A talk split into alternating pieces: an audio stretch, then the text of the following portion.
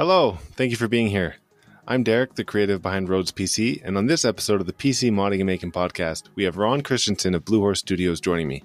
I'm super excited about this as I look up to Ron uh, in a number of ways, uh, not only because he's a great and humble dude, but also because of the work he puts out is extremely, extremely cool, and uh, his sculpting and painting skills are definitely next level, and I'm really excited to hear his story and you know where he's come from and where he's going. Before we jump into that, I want to give a quick thank you to Whoosh. Whoosh has gone ahead and issued us a 15% discount code on their Shopify app.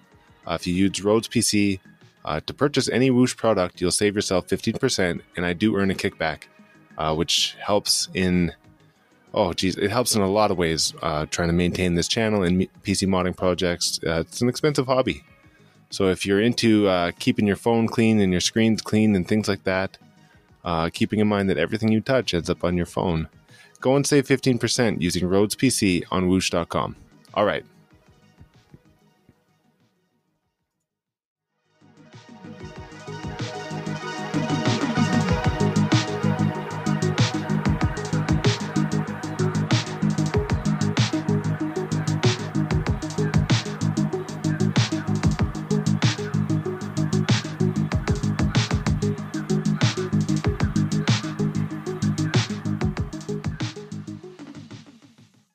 Okay, on to our guest, the very special Ron Christianson. Hey, Ron, thanks for being here. Yeah, thanks for having me. Can you tell uh, tell us a little bit about yourself and and how you got started in art?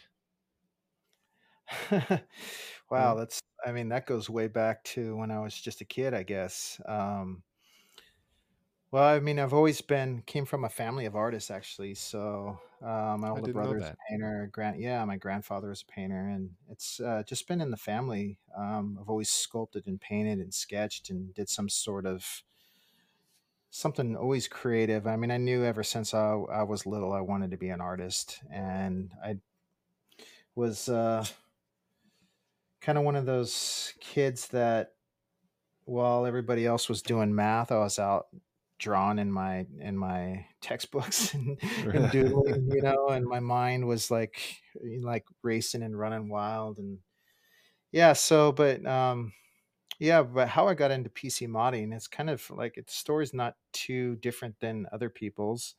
Um I didn't know anything about building computers or how to build computers or what, you know, a motherboard or a hard drive or any of that was and and I had my own personal PC. I believe it was like a Hewlett Packard. Um, can't even remember what it was, but um, I needed to upgrade it because it just wasn't running the programs for my my art programs like Paint Shop Pro and Adobe Photoshop.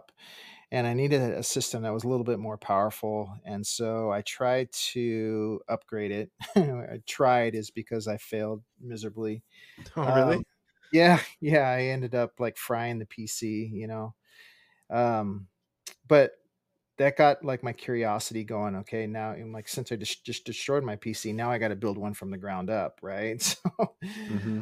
um, so I mean, I, I, I, there was things out of that that out of that PC that I could I still used, you know, like the hard drives and you know the memory and stuff like that. But anyways, long story short, I I rebuilt that PC, and um, and I just became so fascinated with you know you know the, just the makings of what goes into building a PC and then I was like okay well what can I do to like actually personalize this and make this like kind of like my own you know? And I'm like man this is just like a blank canvas. It's just like this beige case with nothing on it. I mean like I could totally paint this you know and do something cool to it so I painted my first case and eh, it came out okay, you know, and and then I'm like, okay, well, I know that I can take this a little bit further, and so I just started looking online and and uh, at, that time the internet was very young and the the modding community was very very small. There was a,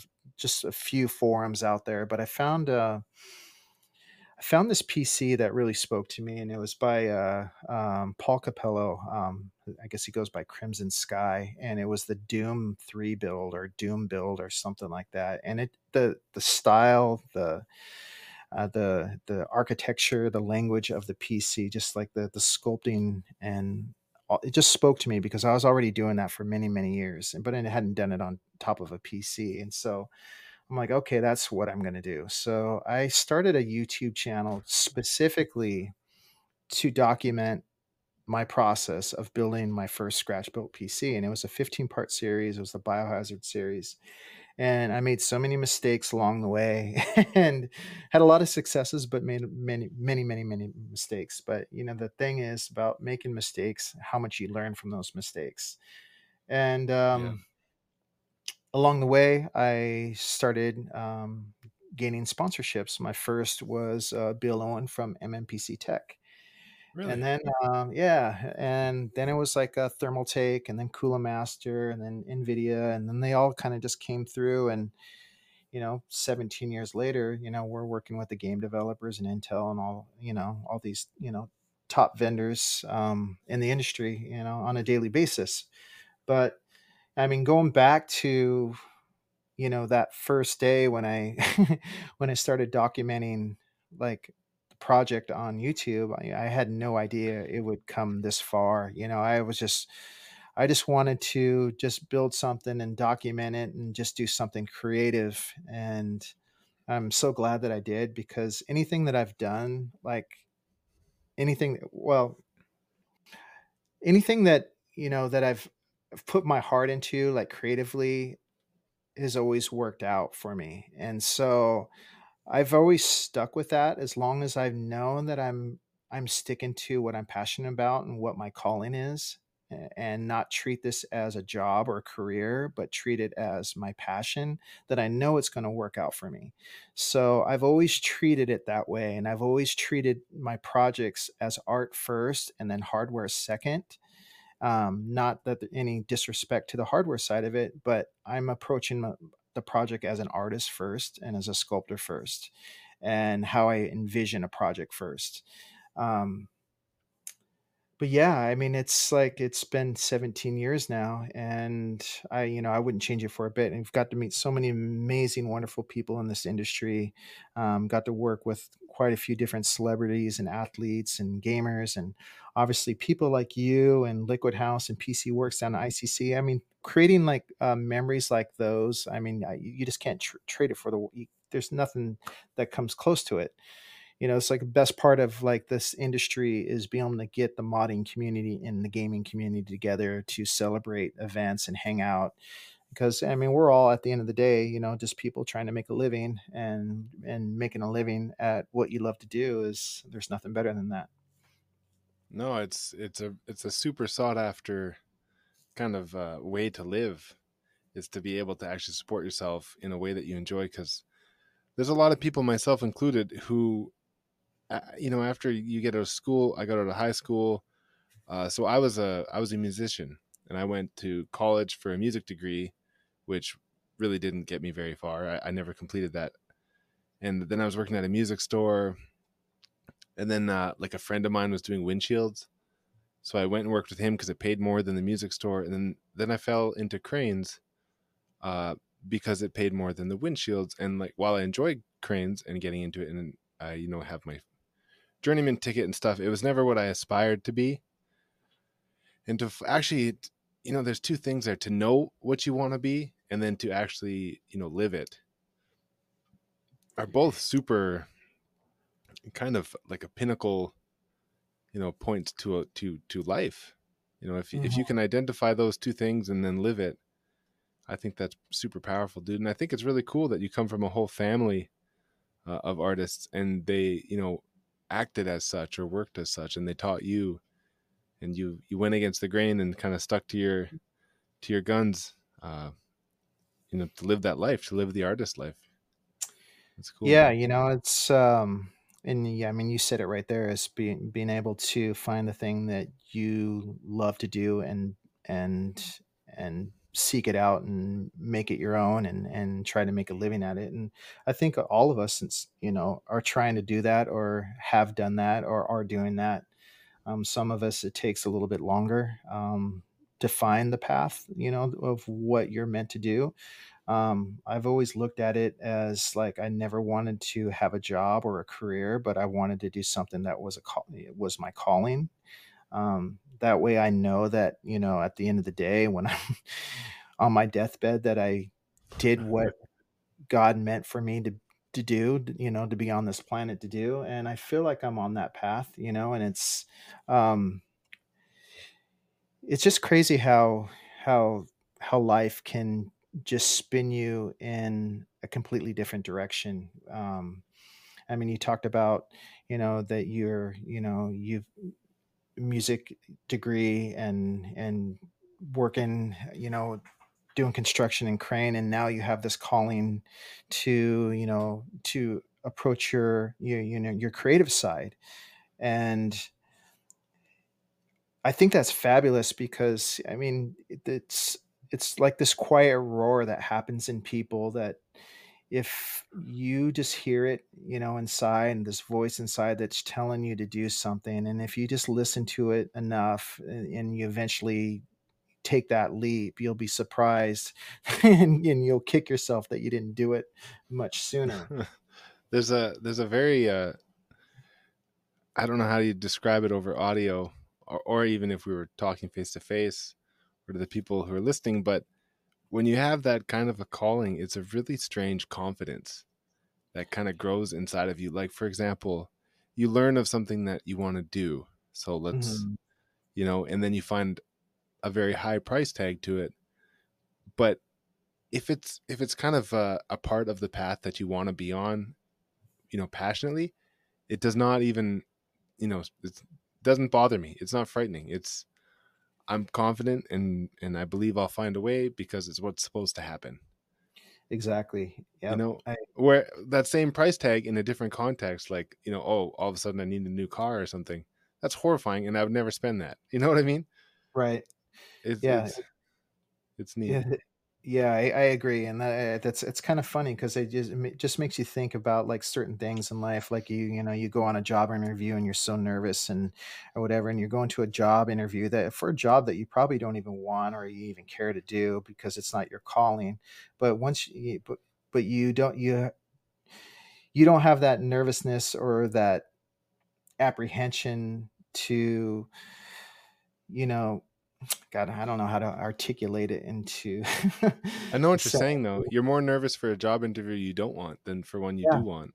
Yeah, yeah, exactly, and um, yeah, that's an eloquent way of of saying it. But um, it's kind of funny how when you when you know that you're doing what you love and you have like because i didn't i haven't always like just worked as you know, working with the PC and gaming industry, I didn't just like use this as my full-time income. I, you know, I was still had a day job that I worked every day. And it was just kind of funny because like I would, I would, part of my brain would be at the shop still with the projects and my other half of my brain would st- uh, have to be present at, at my day job and the struggle between the two the battle between the two was just like it, it, was something i could never get over. I always felt like when i was at the day job i, was not in the right place. I felt like a, a fish out of water.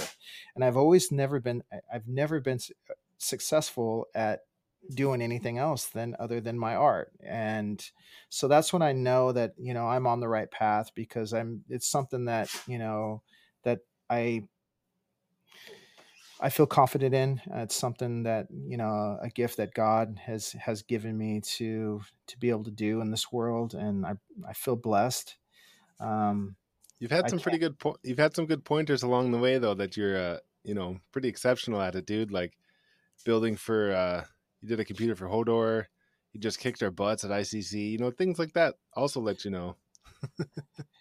well, I mean, the thing is, like with with doing like projects like that, you know, like the ones like for Hordor and the ones for ICC, is that, I mean, like for ICC, I mean, I I've viewed that as as as a project for the community. I don't believe there was any one winner that came out of that. We all won that together. That's a pro- yeah. that was that is a that was a I mean, yeah, it was classified as a competition, a creators challenge, or you know, or you know, but I looked at it as anytime you can get the modding community and stuff like that t- together, it's it's a win for everybody. And like the projects for Hord, like Hordor and for the celebrities, that's for me. That's that's I don't know, just an acknowledgement to to reaffirm that I am on the right path and I am doing what I I should be doing. Um, it never like goes to my head. I try to stay humble and and Oh, allow my work to just to speak for my for myself. I'm like some people may like it, some people may hate it. I mean, but as long as I'm happy with it, I'm I'm I'm okay with that. And um, I don't know. I just uh, I'm I'm so excited to be part of the industry and be able to meet like new people every time. Like going down like to San Diego and and uh, you know hanging out with you and John and Ellie and Tim and you know all these new streamers that I've never met before. That I mean that's that's the best part of it. You know, it's like and then you know get back to the shop with a, whole- you know, all these new uh, ideas. I don't know if you can hear my dog is crying behind me. That's She's okay. like you whine- gotta put her out. Yeah no no she she's okay she just wants attention but um yeah but uh you know it's like but all that you know you get you get all this excitement and stuff like that you know going to these shows and you get like these creative pushes and stuff like that and you're just so eager to get back to the shop and get back to work and um yeah it's like i wouldn't It's trade it for weird. the world It's weird how that builds up. Like I, I had the best time at San Diego. Meeting you guys was incredible. And I actually said in my last podcast episode that I felt like I won ICC, uh, just Mhm. just because of the way that you know my booth handled, or, or how do I say, how my booth got the attention from you guys because my build didn't show up. But really, it was also just the encouragement from you guys going into it.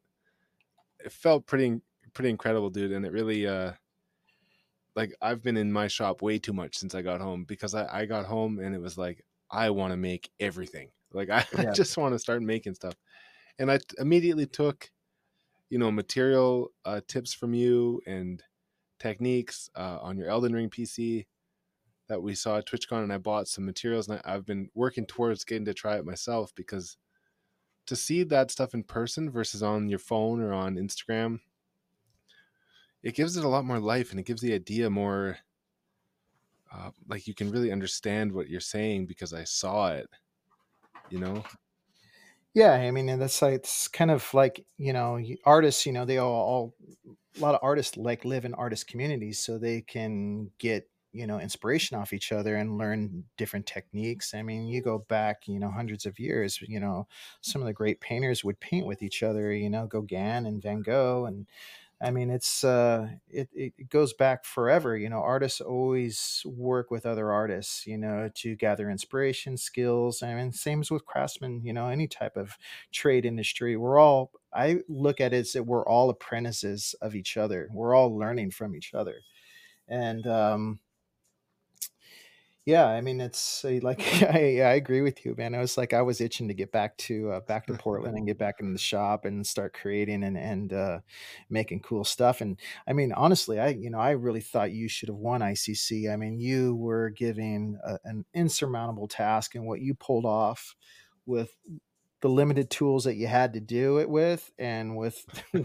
what you're working with, I'm surprised. I mean, looking at the scores, uh, you sh- I you should you should be walking away with that grand prize because I'm like, if I was left with if I was given that same scenario, I don't know if I would have. I, I probably would have went and found the snack room and had a coffee or something. No way. You'd have been fine. uh, I don't know, man. I'm like I. It's like I couldn't have done it without your Dremel.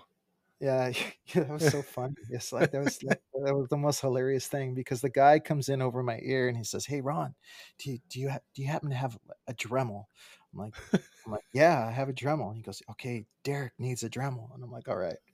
Two seconds later, do you have any cutoff bits? I'm like, "Yeah." Do you have any hoses like for like liquid cooling? I'm like, "Hoses? You mean yeah, tubing?" He's like, "Yeah." It's like, and he goes, "Oh, "How about fittings? Do you have fittings?" I'm like. I'm like, do you want to just have Derek come over here and, see what he can use and, and what he can't? And it was funny because like the Dremel is like, he's like, oh, you know, do you have the Dremel? And I'm like, do you have with cutoff bits? I'm like, yeah. So he got he comes over and he, he grabs the Dremel and the cutoff bits, and it, I'm seriously, it wasn't like 30 seconds later, I can hear that Dremel just buzzing. I'm like, oh, Derek must have really needed that Dremel because you had the thing fired up quick, man. I was like, sparks are flying over the barrier, and I was like, oh my goodness. yeah, I was uh, I was in the zone. I was actually kind of worried because that backdrop behind us was like cloth. Yeah, I was shooting all the sparks right at it. Yeah, but, that would have been great. oh, just to add to my booth. Well, booth four burnt down. yeah. Well, we had that resin 3D printer there, and I believe the resin is flammable, and it was like wide open. If a spark would have hit that, oh, I don't know. oh yeah. yeah, yeah, that was really fun. I'm actually super grateful you had all that stuff, and it taught me things to bring to the next event like that. Like just bring everything. Yeah, that's uh, actually that just comes from experience from doing like so many of these shows. It's like when we were over in Mod in Taiwan, we uh, Lee Harrington and I had like a, a similar issue where we had shipped some stuff that didn't arrive and we looked everywhere all over taipei to see if we can find it like certain glues like that got confiscated in like during transit during customs and stuff like that that i don't know it's like they took it out of our out of our shipment and and so we had to we had to make do with what we had and so now it's just like i kind of just like for shows like trying to plan for what the build is and then a contingency plan like if something were to fail okay this is what i'm going to use for backup and then also think about okay what if the other teams what if they forget something could this be used for them you know so extra pump extra radiator extra fittings extra hoses stuff like that you know yeah. so yeah i'm glad it worked out for you man. It's like but uh did, yeah. so whatever happened to your pc did it ever like arrive or is it still like at the children's museum or? So that build uh had such a weird story. For anybody listening that wasn't following icc icc was an event where four of us went down and competed in san diego. Uh, flying from canada when i got to san diego customs held on to my build uh, straight up through the event and i was kind of left on site without the project I had prepared. Uh, but thanks to Ron and the other modders on site, I ended up getting a build done, uh, kind of mixing, mashing parts. And also, my streamer, Larksa, pitched in a bunch and helped me paint it all. Uh, but the build that was meant for that event showed up at the New Children's Museum on the 12th, which is like seven days after the event. And they called me. They're like, hey, we have uh, three boxes here for you and Intel and everybody we were working with has long cleared out of San Diego. Uh, so it was kind of a funny bit of logistics getting my build sent from me down to San Diego and then shipped up to uh, Intel's headquarters.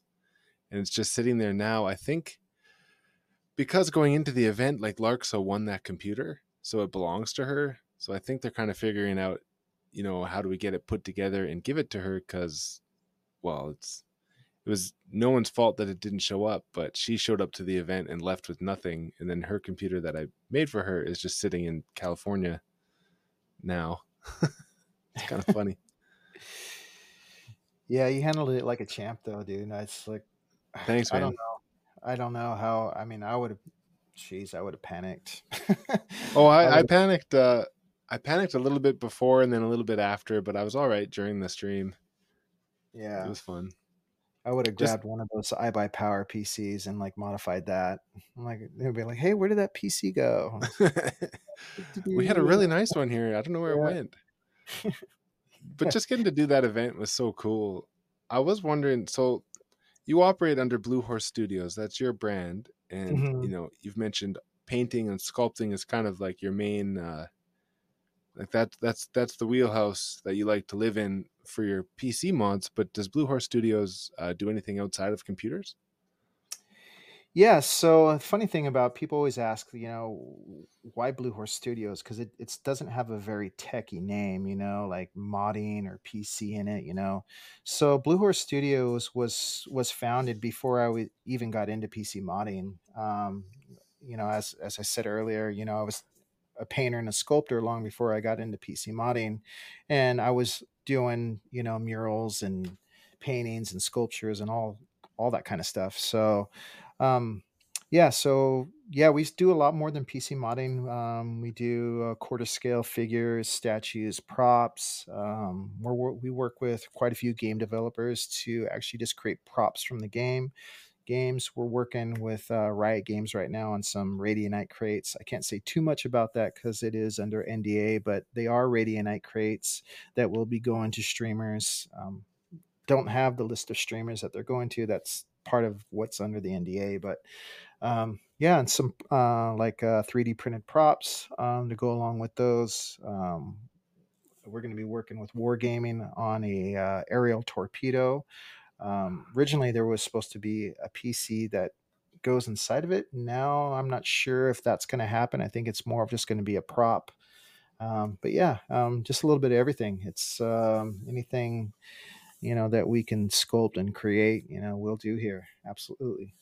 That's awesome, dude. I love that kind of scene and just because so like the podcast is PC modding and making. Mm-hmm. So for me, I, I I'm trying to use this podcast to because I've always been a huge fan of makers and like I follow I follow woodworkers and blacksmiths and you know tinkerers and robotics guys and I really like to see you know how they go about building stuff or, or bringing their visions to life.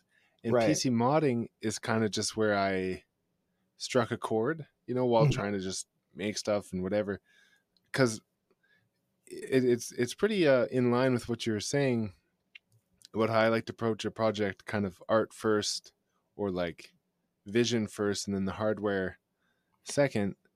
It's Right. kind of like that. That's what a maker would do. So I'm trying to use this podcast to bridge between the PC modding and the makers and the prop makers and the model painters and things like that because like I, I've noticed out in out in the wild, if you go out, you know, into some forest and you catch a maker chopping down a tree about to build a birdhouse, and you said to him, "Do you know what PC modding is?" Because we do the same thing. He'll he might say no, because our hobby is so niche. Even though we employ a bunch of the same, you know, skills and uh, you know techniques that other hobbies do, like making Right. so it's cool to let people know like blue horse studios and the people who follow you for computers can also follow you to see a you know a quarter size luke skywalker come to life you know because Mhm. that'd be cool yeah, and you, I mean, you said it right there. It's like, um, you know, you approach the project as art first, and then the hardware second, because that's the way I look at it. It's like, like if you look, you know, you're talking about, you know, craftsmen and you know, blacksmith and stuff, and they make, say, you know, for an example, you have a, you know, a carpenter that makes, you know, makes a beautiful tool chest, you know, with all these drawers and everything inside of it. To me, that's the mod. The tools that that craftsman puts inside that chest is the hardware. And that's kind of the way that I've always looked at it because the mod lives on forever. The hardware can is interchangeable. You can always take that out and upgrade it and put new stuff in it, but that mod will live forever. And Hmm, that, so that's a cool way to look at that i've never thought of a, a piece of furniture so akin to a computer like that i like it yeah yeah so it's like i mean I, I'm, I'm with you on that man. I follow a lot of different blacksmiths and uh, carpenters and like uh, adam savage is one of my great favorite makers um, um, there's another um, woodworker here in oregon uh, blacktail studios. He's pretty amazing. I actually Oh, ran I- into i've seen his stuff before for sure. Yeah I actually ran into him at tap plastics one day picking up some material. He's a pretty cool dude. Wow cool. Dude i want to so he- this is like a podcast formal informal uh invite that me and you go to the next silicon. Ooh yeah we, that's we should uh, definitely go. Yeah we gotta we gotta make some cosplay outfits for sure. Yeah for anyone who doesn't know that's adam savage's con that yeah. uh, he, he only put on the first one this year and when i knew about it and then watched the videos afterwards i thought that looks like the best place on earth and i really wish i was there. Uh, it took place in san francisco and i'm Well, writing it hopefully down that we're going here next year well hopefully you'll be living on this side of the border uh by then yeah that's the that's the goal so did we want to shout out now uh what's what's on the horizon for blue horse studios So, I mean, it's always been a vision of the of the studio to continue to grow and take on like uh, bigger clients and just expand. Basically, do what we're doing now, but on a larger scale. And um, so, my vision here, uh, my wife and I's vision for the studio, is is to continue what we're doing, uh, the style of projects that we're doing, everything um, built in house. And we, you know, there's some things that we have to outsource just by law, like clear coat and some powder coating and stuff like that. Um, but have everything created here under one roof um, and all handmade, artist made um, by local craftsmen and uh, continue to grow the studio into where we're not just building one project for one client, but several projects for for hundreds of clients. You know, and uh, PC modding would just be a small chapter of that. Um, definitely, we're really pushing towards the movie industry and prop making and um, getting the studio to where I'm thinking like Weta workshop style, ILM style. I don't know if I'll get in. We want to get into like the movie special effects, but more on the practical effect prop making is where we're kind of leaning towards. You know, Weta and ILM are, you know, they're very known for their um, their industrial light side. You know, that's where the name comes from, industrial light magic. You know, but they're very known for their their movie special effects like CGI and kind of all that stuff. But um, I really want to lean towards more of the practical effects side. That's where my skill set lies, and I want to hire a team team of artists that are just as skilled and passionate about doing that as well. Um, PC modding would still be uh, a chapter of that business because it's something that Blue Horse Studios has grown into, and there's a, have a lot of clients that still want that work. Um, I'm not thinking like of doing you know a, an SI, but more of um, a custom shop. Like if somebody wanted to come in and have their their pc modified that we can do that for them i don't plan on carrying you know a million dollars of inventory and hardware.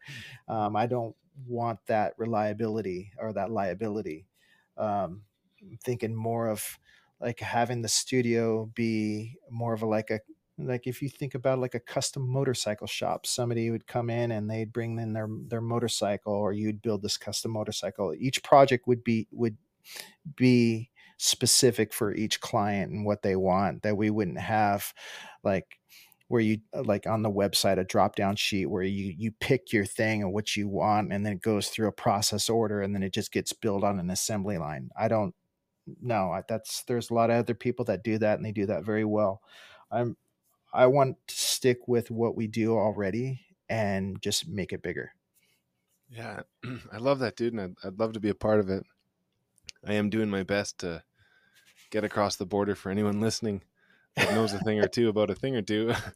I'm trying to find the best way to align with Ron and get down there to help him out because, you know, well, I, passionate people are the best you know people that you know that work from their heart you know I mean, you can hire anybody to do any job in the world and train them to do it but people that are passionate about what they do and they feel like it's their calling that's the people i want to surround myself with you know.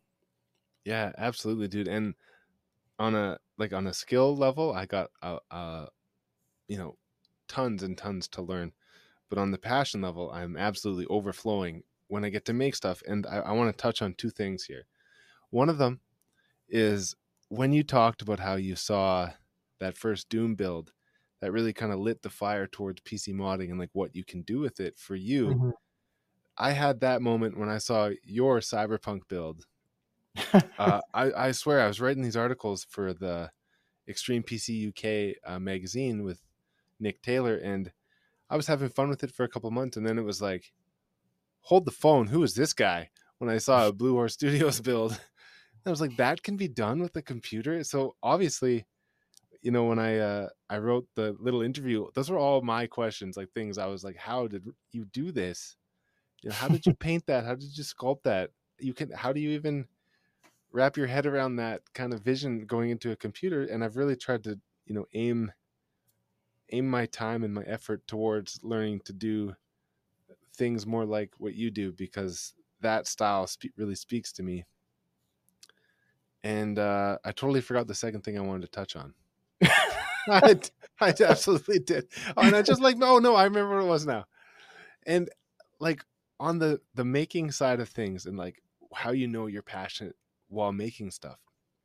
For ICC, I was just doing this castle build, which I swear I've talked about all the time, and nobody's even seen it because I never took a picture of it before shipping it. But it had like 1,200 bricks on it, and the tower was the seven-sided tower with a door and windows, and uh, you know bricks going up all each of the seven sides and i glued like you know i weathered them all uh, in a box with rocks beat them all up cut them on a proxxon uh, which is a like a wire cutter for foam and i glued them one by one with a hot glue gun. And the reason i did one by one is because i wanted them all to have a little bit of character you know like i wanted to be sure that every brick i put down was the way i wanted it to you know kind of be different from the guy next to it or different from the bricks below it or above it. And i realized after three nights uh you know to just to give a little bit extra context to this story i've got kids. Some of them are very young uh, so when i would put them to bed at night i would go in the shop so i put them to bed at 7.30 then i'd go in the shop till like 4 or 5 and then carry on the next day for three days i was doing these bricks and not once was I bored or upset or frustrated. And I clued into that on the third night like, am I a psychopath? I've been enjoying this whole time. It's, it's so weird. I was like, this yeah. has felt like therapeutic and nice when it should yeah. be feeling tedious and horrible. it's really weird. No, not at all, man. I mean, you're you're you're you're in your groove, you're in your zone, man. That's that's what it's about, you know. When you get when you have that that creative rush and that pulse, I mean, there's there's no pulling pulling you out of it. It's like being a being in a stuck in a in a pit full of tar, but like a creative tar. I'm like you, you're in it until till that creative spurt is over with. You know, it's like it's it's funny how you can spend the time in, in your studio and then look up and you've had like eight hours have passed. Wow 15 hours have passed and you realize that you haven't eaten or drinking anything all day either because you just been working and, and you know sculpting and painting all day. You know it's like yeah that's i mean the, the funny thing is it's like you know I, I never noticed this before until it was pointed out to me and like we always we keep referring back to adam savage and like i don't know if how many of your listeners know who adam savage is but i would hope that uh, they all do. yeah i hope so. Um, he's probably the maker of all makers. He uh, he was a toy maker worked for ilm for a while he was on mythbusters but now he runs tested on youtube and he's just he's a really humble fantastic guy and just makes all sorts of different types of movie props. World renowned, uh, world renowned maker. But anyways, uh, my point is he always like um, he made this uh, um, the statement once is that you know when you're growing as an artist is when or as a maker artist or craftsman you know when you're growing as a maker artist or craftsman if you're constantly changing your studio and i'm like you know what that that makes a lot of sense because you're you're allow you're, you're trying to because your your shop is growing with you it's growing with your skills if you're bringing in a new piece of material you're bringing in a new piece of equipment your shop is growing with you you're learning you're because you're constantly learning as you know as we pointed out earlier you know we're all apprentices. And and as we learn as as we're all on this this creative journey or whatever we're on um, believe it or not, we're always eager to learn new things. You know, we always we're never going to get to the point where we're like, oh, I know everything. I I don't need any more um, tutoring or apprenticeship at this point. And like, I don't think any true craftsman or maker ever gets to that point where they say, okay, I, I've I've learned enough. Um, and as we learn and as we grow, our shops continue to grow too. As we learn new things, it's like like last year, two years ago, I didn't have a laser cutter, and two two three years before that i didn't have 3d printers. Two years before that i didn't have all the woodworking files and lathes and stuff like that. So as you grow as a as a, as an artist uh, you, you know your shop grows with you. And if you're constantly changing around your shop and organizing your shop that's actually a good sign that you're being productive and I I, like and that. it never it never made sense to me until it was put in, into a different context where I understood it, and and I always thought that I was just unorganized.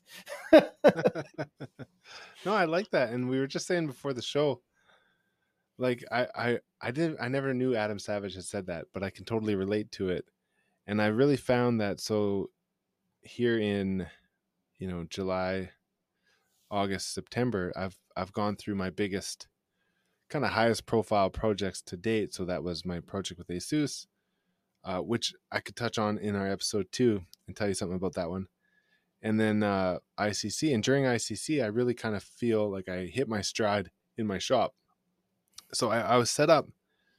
I share a, a two car garage. I share one side of it, but I, I was set up with kind of a, a photography station at the back. And then I have a 24 inch by 24 inch uh, CNC. And I had a workbench against a wall, kind of beside the CNC, and then an airbrushing table, just like a fold out table paints everywhere. Mhm. And the changes that I made was I built a little stand for next to my CNC for the stuff that I have to use all the time, like the the main bits, the Z stop, like to check the height on a new bit. Uh, you're using that on every cut. Your clamps, and kind of give me a place for that. Like stuff to live was nice, and I also just totally scrapped my photography photography corner. right. So I don't know if anybody's been wondering, hey, you, you used to have nicer pictures. Uh, that's because I actually s- sold the camera and I bought tools and I moved that table that I used uh, for photography right in the middle of my workshop because I was always working on that stupid folding table. And I was like, I have a perfectly good desk over there for pictures. I'm putting that in my shop.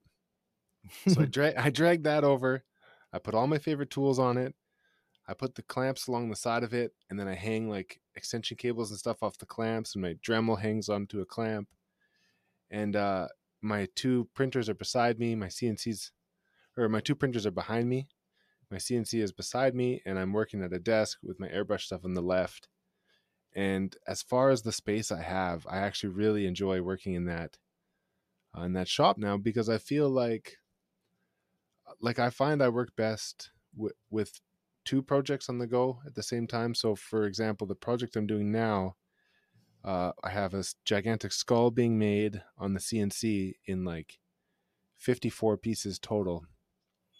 So I set up a piece on the CNC, get it started, and while it's cutting, I turn and I start, and I've started to paint and kind of. Well, I'm still sanding and painting on this uh, Viking model I've been working on, but it's like it's. You're right. Like I've totally hit my stride in the shop that you can kind of figure out what is productive to you uh, in the space you have. And if I was to show you pictures of when I very first started this, like the garage is a completely different place. It's crazy that you brought that up. Yeah, and it's it's it's funny because I'm about ready to. Well, I mean, as we spoke before, we're expanding, so I'll be building a bigger shop, and we are hiring for a CAD designer and an intern and a film editor. If anybody is interested, you can just email me at Blue Horse Studios with your resume, and uh, we'll take a look at it. But yeah, I mean, like um, like right now, until my new shop is built. I'm already planning about how to reorganize the one that I have for you know a more efficient workflow.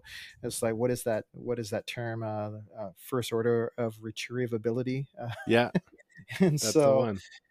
um, you know, you always want things that you can access quickly. You know, especially the one the tools that you use most often. And then you know, you made the point of you know you scrapping your photography table for a more efficient space of where you're going to do more productive work, and that's a smart move because if you're going to find that workbench is giving you more production than a photography table, yeah, actually burn it down. You know, yeah.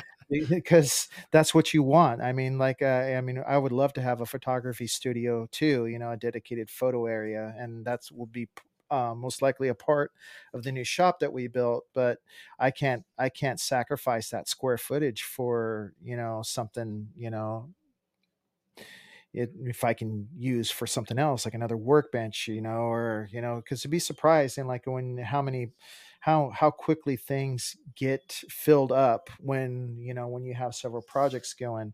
And i you know to lead to your point where you have like two projects going you know all the time you know I, I i love that workflow as well. I like to be able to if i'm like working on one i can jump over and work on another one a little bit too if i get kind of just bored or a hit a rut or you know just gets into like a routine.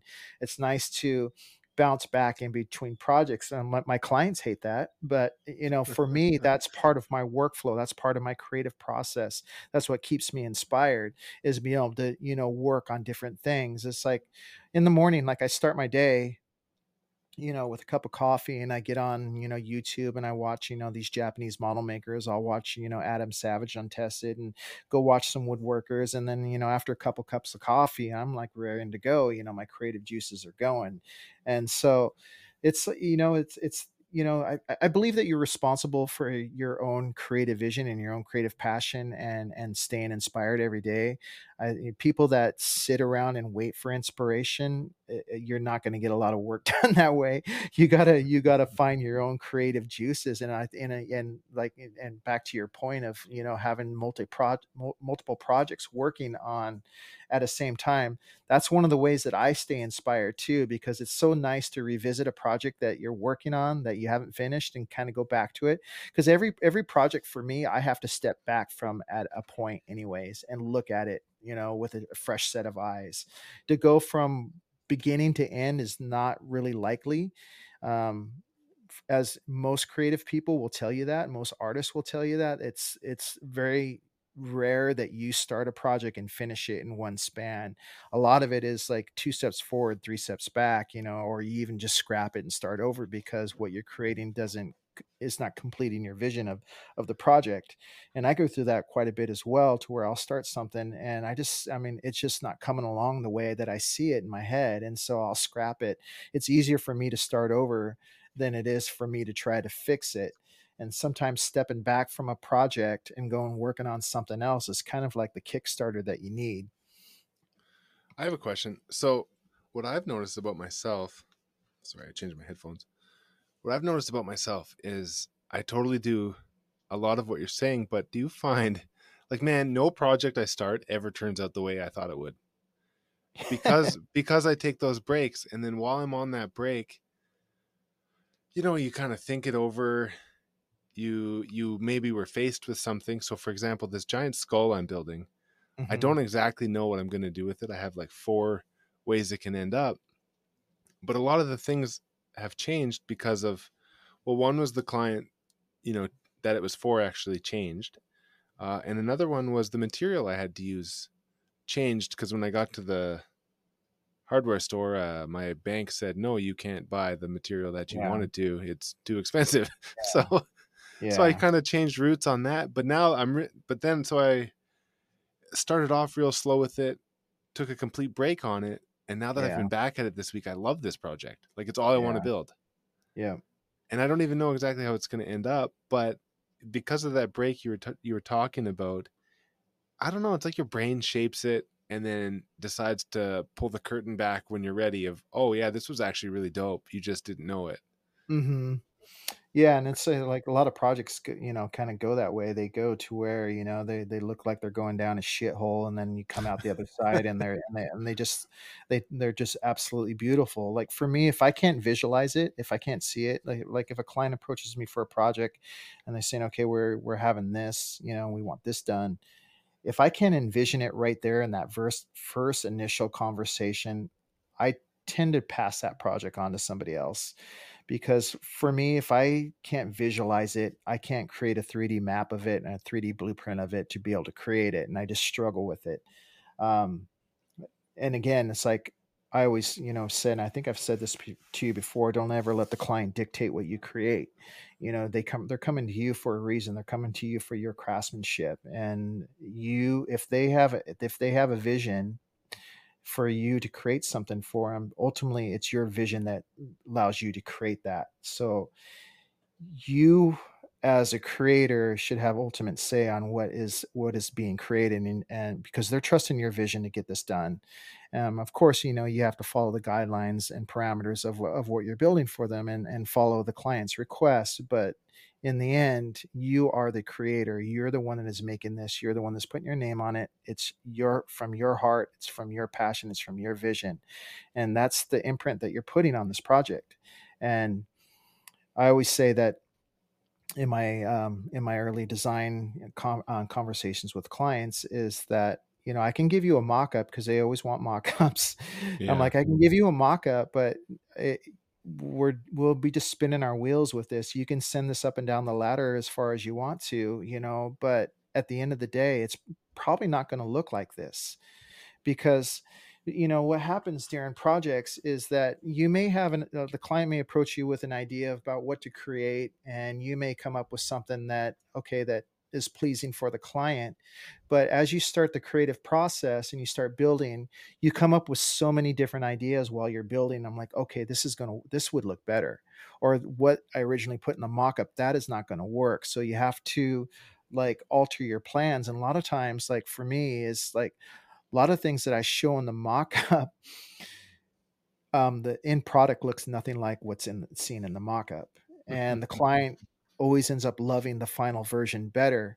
And the reason the reason for that is because the mock-up process and the design you know consultations that's i mean yeah there is a little bit of creative flow going back and forth but for me that's not where where the building and the creativity starts it starts when i start you know when i get my hands dirty and a lot of things change during that build process and so i always just trust that process and if i ever like have something where it's going to go completely off the rail from different from what you know the client is thinking i'll kind of like shoot them an idea and say hey this is what's going to look better. And nine times out of ten it's you know it's usually always works out great you know? There's a very few times i can give you a couple examples but um, there's a very there's a very there are very few times that it, it, it doesn't work out well. And I can, can think of maybe one once or twice in the 17 years I've been doing this that you know it that it, it didn't go it didn't go my way. But um yeah i think trusting your creative process and trusting you know your craft and you know what you do and and and believing in and your vision is is is the right path and it kind of gets me back to my very early point of of you know of staying on what you feel is your calling and what your vision is and entrusting your vision and you have to follow that all the way through with your projects too. I'm like i it's like i, I love creating like crazy interesting things for clients but i also you know like creating like things just for myself as well. You know it's like we uh we did this project for uh for corsair um several years back and uh, this is like one of those this is one of those times that it didn't go well. okay. So, so we, um, so we were doing this project for um, Square Enix. I can't remember which Final Fantasy game it was for, but it was it was one of them, one of the many that they have. And we are building this um, church, and they wanted um, they wanted this church created with all the stained glass and you know, basically, you know, all the architecture of this church. So I started building this church and I, um, I sent it off, you know, because they they always want in progress pitch pics, and I always hate sending in progress pics because a lot of a lot of times people don't know what they're looking at, you know, and they want you to change things before you even finish. So I'm like I'm very wary of sending in progress pics to anybody, and so they yeah, yeah so they demanded some in progress pics, and so I sent it off to them, and they're like okay that does look like the church but why is it gray? It's supposed to be gold. And i'm like well it, that's the primer coat and it hasn't been painted yet. There's still a lot of sculpting to do. I still need to put all this stuff in before i can even start the painting process. And second email but it's like okay we understand that but why is it gray I'm like, I just told you, it's the primer coat. The primer is the base for the paint. You have to have a primer coat before you can lay down your foundations for your first color coats. And they're like, nope. Well, I think we're just gonna scrap this project and just gonna go in, into a different direction. And uh, really, yeah. And what? so yeah, and and so I'm like, okay. And so a week or two go by, and I haven't heard from them, or because this project came down through Square Enix and it went through Corsair. And Corsair reached out to me and they said, hey, can you build them a fat chocobo instead? I'm like, okay, yeah, I can do that. I'm like, so what happens with this project that is 90% done? I'm like uh, this is this is not a do-over. It's not like a you know a, a, taste sample where you get to go in and get like a free sample and if you don't like it you try something else. No no. I'm like if you if, if we're going down another path this is a whole nother invoice process. And so had to go through that whole invoice process again and so i built them a fat chocobo. In the meantime i finished the church since it was already 90% done and so I sent them off the final pics the, of the church to Square Enix, and they're like, "Wait, what is this?" And I'm like, "Well, that's the church that you guys wanted that you shot down." and they're like, "No, wait, no, we want this. We want it now." And I'm like, "Well, you can't have it now. You shot it down. It's mine." And so, like, I'm keeping it. It's it's my project now. And oh, so, oh man, yeah. So that, that's kind of one of those like you know, th- I mean, it, it, did work out in the end, but um, yeah, they I built them the fat chocobo, and they love the fat chocobo. But they're like, okay, well, what you know, what's what's happening with this church? What's going, you know? And I'm like, well, this is, you know, you guys said that it didn't meet the guidelines of your project, but you were looking at a project that was only like 75, 80% finished. They had no color coat and stained glass wasn't in it. I mean, you're looking at an in progress pick, a work in progress picture. If I would have showed you pictures of the fat chocobo in the same stages, you probably would have said the same thing. Why is fat chocobo gray? He's yellow. yeah. Yeah. So it's kind of like one of those things, you know, it's like where I mean, you you want the you want the client's input, and you you and it's important for them to have to look over your shoulder and see what you're doing. But ultimately, you're the designer, you're the builder, and it, it comes down to you to build what your vision is. And um, I would say, don't let anybody dictate, you know, that design, that finished design aspect um, from you. It's it's always going to be something from your vision and they're coming to you for a reason. They're coming to you for your craftsmanship and for your, if they could do it, they would do it themselves, eh, but they can't. So they're coming to you. So trust that and trust your vision and trust what you do and, and, and just do it well. I love that, man. And that's a really funny story because it kind of, you know, the whole trust your, trust the process saying mm-hmm. comes into play a lot when you're uh, working with art. But I actually have a question about that story and I guess it would be like a an operational question is is how do you deal with it when um let's say you have a client and they want something done mm. and you you complete you complete the build but there's an aspect of it that you're not happy with. And, I know for myself I've done both. I've handed it over and then regretted it or I've stalled the client and gone and fixed it to where I'm happy with it. Right you know, it's a weird balance. So are you saying whether you as a builder is not happy or the client's not happy with it? No, me as the builder, like if if they wanted it for Friday and on Friday, I don't like something on it.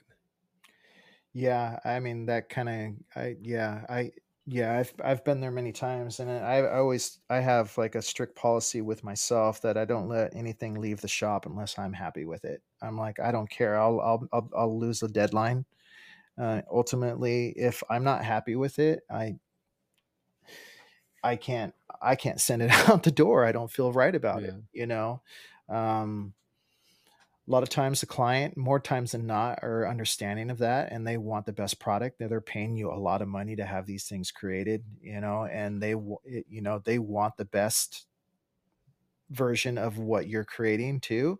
And so if you say, hey, look, you know, it's just kind of like a, you go into a restaurant and you have a steak cooked, you know, and you have it cooked, you, you, eh, the, you know, the customer requests it medium rare, but the chef overcooks it and it comes out medium any right chef that's worth his salt going to send that steak out? No, he's going to recook it and he's going to do it right. And so it's kind of the way that I look at it. You know, it's just, you know, it's it comes back to who you are as a builder and your reputation. And you know, even though um, the client may not see what you've what you see, I mean, I, I still i'm like i don't like to cut corners uh, sometimes like on really tight deadlines you have to be creative with certain things but i will never some, send something out the door that i'm not happy with no way yeah i, I think i struggled kind of learning like who I was as an artist for the first few years of doing this. So I would kind of focus on the deadlines as the end all be all.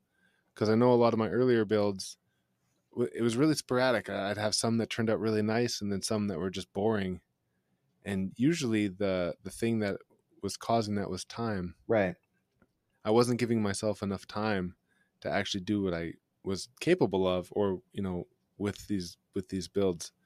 But I find like what you said, is right that you now that you know yourself better and you know what you can do or like as an artist you want to put out the best product possible and people are very kind of accommodating and happy to have that. Right. I like that that's for sure. And the other thing too is like yeah just knowing what you can do. You know you you you know what you can do. But i do find i've struggled a couple times like putting something out that wasn't that good but i worked hard on it. You know what i mean? Mm-hmm. like if i put a lot of effort and it still looked like crappy, you're like, ah, I really don't want to change that because I worked so hard on it, even though it looks crappy. but then you kind of suck it up, right? And okay, I'll tear it down and restart.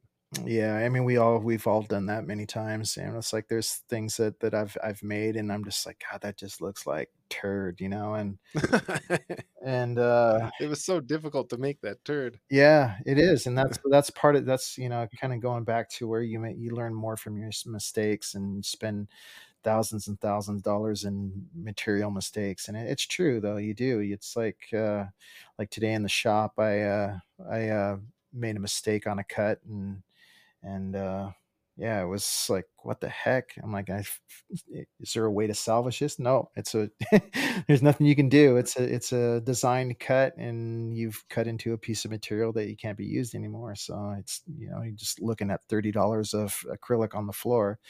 And it's like, damn, yeah. You know, and it's and it happens, and it's like, and that's kind of like you know, a lot of people like in, in PC modding or any type of craftsman are always scared to take that leap because, you know, they don't want to make a mistake. I'm like, you're going to make a mistake. You're going to make millions of them. That's part of the, the growing and learning process. You know, it's, that's just what happens. Yeah. When I bought my CNC, so we're, we're hitting an hour for anybody uh, listening. Just want to recapture. I'm sitting down with Ron Christianson at Blue Horse Studios. We're kind of hashing out uh, you know, he's expanding his shop. He's looking for more guys in the future in Portland. Uh, and what his shop does is PC mods, you know, props. He wants to get into like physical effects. What was the word you used for the effects? Practical effects. Practical effects. Yeah. And like, man, you know, I, I really think so. I believe with podcasting, I think podcasting is going to gain uh, a lot of new listeners in the new, near future. I know it's already a popular platform, but just because I think people might get a little worn out on the the short this is just a personal belief I know nothing to back it up but just kind of sh- I think short form video or even stuff like that might start to people might get kind of tired of it so I'm you know I'm believing that maybe the podcast will be a nice medium for that and I think practical effects is going to have a bigger place in the future too because like I just seen a few movies so I saw Black Adam yesterday and it was awesome uh, but I went to that movie. Oh my gosh, I have to tell you a spoiler, but if you probably already know the, know the spoiler alert. Spoiler alert for Black Adam. Not about the movie, but that there's a cameo at the end with my man Henry Cavill as Superman, uh, saying we should talk to Black Adam. So it's just I heard that was in there, so I had to see the movie. I'm a big Superman fan. Anyway, that movie was I I liked it a lot, but it was like chock full of like really great CGI. But like near the end of the movie, I was going, you know, this has been a lot of CGI. Yeah. You know, like it, it was good and it was good stuff. It's a cool movie, but I didn't see anything. I didn't see much else other than CGI. Right. Through the film, and I think practical effects, like man, you bring back the Millennium Falcon, things like that, or like one of my favorite uh parts about the Mandalorian series was that the Razor Crest was a model. Yeah. Yeah. You know, and, and just learning that made me so much more immersed in the show. Right. And then when it got blown up, made me like cry. yeah, there's there's something tangible about, you know, practical effects that it feels you you feel connected to. I mean, you go back to like the original Star Wars and you know, you know, the Muppet Master that that that you know worked with Yoda and Luke, you know, on Dagobah. I mean, just it, it, felt so alive, and I don't think that's something that.